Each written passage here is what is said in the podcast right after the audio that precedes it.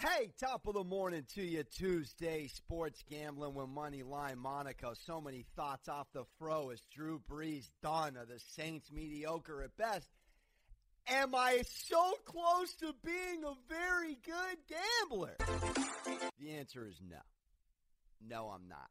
But I want to speak on what went down in the Saints Raiders Monday night football game because if you are A, a serious gambler, B, a live gambler, a live better. Now, live betting means at the sports book or on your app, legally, of course, if you're able to have the luxury to log into your sports betting platform and bet during the game, that's what live betting is.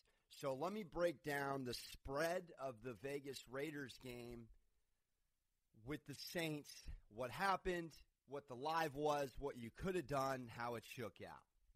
It's really fascinating. You have an opportunity with live betting to win not once, sometimes two, sometimes three times. So the spread was minus three and a half in favor of the Saints. So I'm kicking myself today because on the podcast, I often talk out loud to myself on this podcast. So I said, look, I like the Saints money line, but again, Vegas at home, home opener, season opener for them in their new stadium. They're getting three and a half. If the Saints win, it's close. At least I think that was what I was potentially hypothesizing. Is hypothesizing a word? So the Saints go up 10, right? They go up 10 in the first half, not once. They go up twice. So they go up twice at the 17 7 mark in the second quarter when the Saints were up by 10. You could have nabbed the Las Vegas Raiders at either. There was two of them. There was a plus nine and a half and a plus ten and a half. So I tweeted and I posted on my TikTok at Moneyline Monaco. Check it out. Reactions takes a lot of live uh, reactions in the moment, especially on Twitter. I have Saints money line. Do I double down here? So if you took Vegas plus nine and a half or ten and a half, and let's say the Saints won by seven, six, five, four, you win twice. Saints win, Vegas covers. That spread swayed all the way at its tippy top from Vegas plus ten and a half. You could have gotten the Saints plus 11 and a half, which I could also lobby was as equally of a good bet because with Brees's back against the wall, having to score quickly, having to score twice in the fourth, you would, I would say, hedge your bets on the fact that Brees gets in the end zone once. He did. The Raiders rebuttal with a field goal, but that only brings it back to 10. So you, my friends, if you had the opportunity, this spread started at minus three and a half before. Saints minus three and a half before kickoff. You could have taken the Vegas Raiders plus ten and a half live in the second quarter, and you could have taken the Saints plus 11 and a half in the fourth quarter and, and, and covered. So you would have won on two lives, basically covering three over three touchdowns worth of points. That, my friends, my fine feathered friends, is very good gambling. Now, I sat there and I marinated, but I was stubborn. When the Saints were up 17 7, I just said what I thought my prediction was. I reiterated it in my head. This is a team uh, on a, on a field they're comfortable style wise with being in. There's no ruckus environment. Brees has to be a top three quarterback with his veteran prowess to be able to run a practice like setting with his offense. Now, no Michael Thomas. I really should have factored that in. This Saints wide receiving core is really not very good outside of Michael Thomas. I mean, I'm sorry. I think Tre'Quan Smith's okay. I think Hill and Cook are serviceable. I think Kamara's the best offensive player on the team. Probably. Eh, I guess MT, if you're looking at it contractually, MT would give you the best player award. Kamara second, but it's, like what are they without Kamara and Thomas? They're not much offensively. Brees, did he even complete a ball over 20 yards yesterday? What are we? Me with my right shoulder? For those who don't know, I my shoulder pops out if I put a sports coat on. Rob. That's how feeble and frail my frame is. A lot of respect for pro athletes. Yesterday, I was though on the Lightning. Felt very good about that. Game two, home ice. Need a rebuttal. Need to get even. Dallas Stars, they're a pesky bunch. I really feel good about my Stanley Cup pick. I think the Stars win it, and I thought the Lightning win game two. And if there was a time to go, game two, swallow the minus 190 juice, take the VIG, you do it in game two. Lightning went up 3 nothing. Another great example. This in hockey they call a live puck line. Same thing as the spread live line. Down three in the second, actually it was in the first. You could have had the Stars plus two and a half. That to me is a great bet. If you've watched enough, I haven't watched a lot, but I've watched enough. The Stars are scrappy, resilient, pesky. They've had a few comeback W's this season that have been very standoutish. Three nothing, and you're giving me Stars plus two and a half. So here we go again, people. You take minus 180 Lightning before the puck drops, and then you have an opportunity after the first period to take the Stars plus two and a half and win twice. This is where we can get very good. I'm not there yet. But part of this daily show is to recap, talk out, figure out how to recalibrate. I've lost every which way. I'm not in this community acting like I know it all. I don't. I've done everything wrong. I'm like a parent without kids right now. You know what's fascinating is last night on my Sunday, on my Monday pod, rather, yesterday, saying how I felt like every quarterback that was better than the quarterback opposition to them on Sunday won. That team won. The better quarterbacks team won. Last night, we might have had our first bracket buster for that notion. I'm still taking Brees over Carr. Carr last night was clearly the better quarterback. See, it's fascinating. It's like it's all about culture in the NFL, in my opinion, and identity. And I think the sooner you know what your culture and identity as a team, you can really flourish. And you look at the Raiders and a lot of teams down two scores in the second quarter, if they didn't have an identity, would have struggled. But the the system that Mike Mayock and Jon Gruden have put in place, which always takes a little bit of time. I mean, here we go. Here's the Carr stat line last night 22 of 30, 73.3 completion percentage, one Teddy Bruschi, and no interceptions. Josh Jacobs gives you 25 for 93, hard earned on the ground. I, I gave my buddy Nicholas a hard time for going Josh Jacobs first round in his fantasy football league. I over here have Saquon Barkley, and all Josh Jacobs has done is get in the end zone over five times. I mean, I feel like an imbecile. I feel like an imbecile. But already you're kind of looking at the overall spectrum of the NFL, and it already is starting to separate itself a little. I mean, after week four, you will already see who potentially is in a in a clear cut driver's seat to the playoffs. But I'll tell you this: if you're 0 2 this morning, especially if you're 0 2 in the NFC, you are not looking good.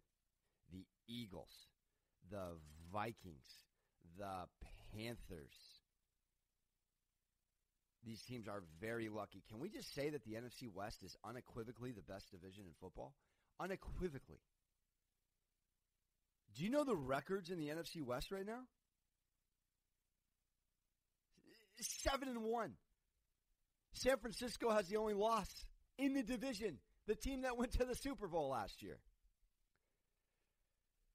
Rams look very good. Seattle looks per usual. Arizona. Arizona is exciting and electric. That's crazy. I see what's going on here. I'm trying to overthink this, and I don't know if I'm right. I'm looking at the NBA schedule for tonight.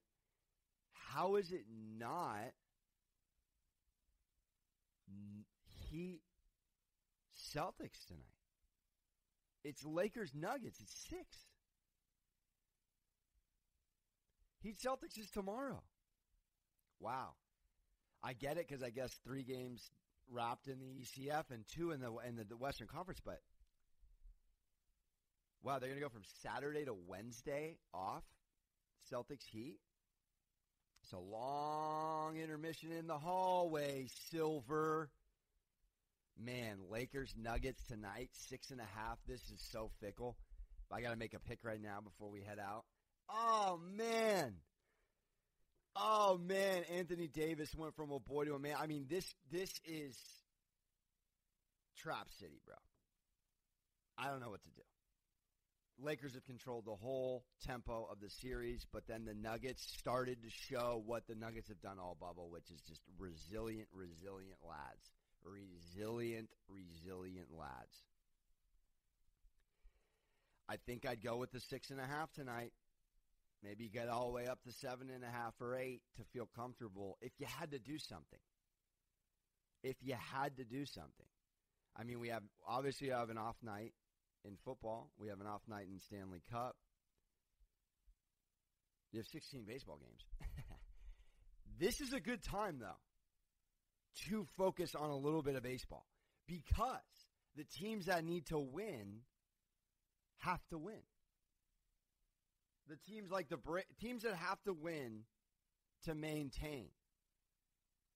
I had the Cardinals last night. Very much was not that. But in general, you'd like to think at 25 and 25 yesterday they were going to give it a go. As it stands, just so you have an idea, on your way out, Tampa Bay has the best record in baseball right now. Are you kidding me? Bubble Mania! The White Sox have the second best record, and the A's have the third. Tampa Bay, White Sox, A's. AL second place, Twins, Yankees, Astros are an exhausting 27 and 27. AL wild card, Cleveland leads it at 30 and 24, Toronto's 28 and 26, and then there's everyone else. Huge drop off there.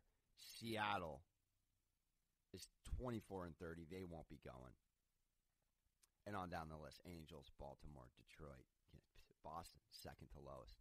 Worst record in the AL. We will not see that every year. Boston rarely has an off year in sports. So just laugh at it. Laugh at it. The Red Sox look terrible for letting Mookie Betts go. Over to the NL, the best record is the Cubbies. I'm sorry, the Cubbies. The Dodgers at 38 and 16. Then it's the Cubbies, tied with Atlanta. I'm sorry, it's the Padres. This, I'm sorry, this app, which I won't call out, is, is doing it very weird. Okay, so the second best record is the Padres. The division winners, though, at the moment are the Braves, Dodgers, and Cubs. Miami, St. Louis, and the Padres in the driver's seat for the wild card. Cincy, the Reds at 28 and 27, Philly at 27 and 27, Milwaukee at 26 and 27, as well as the Giants. Those are the outside looking in, and there's your NL breakdown. So, I guess going off on my hypothesis, teams that really need to win, Yankees need to get it together. Twins got to pull some wins together. You like to think the A's want to finish strong. Um, I like to think the Braves want to finish strong, only just a couple games ahead in the NL East of Miami, who's creeping. I like to think the Padres and Cardinals also want to finish strong, and are already in the playoffs, uh, as well as the Dodgers, but no one else is in the NL.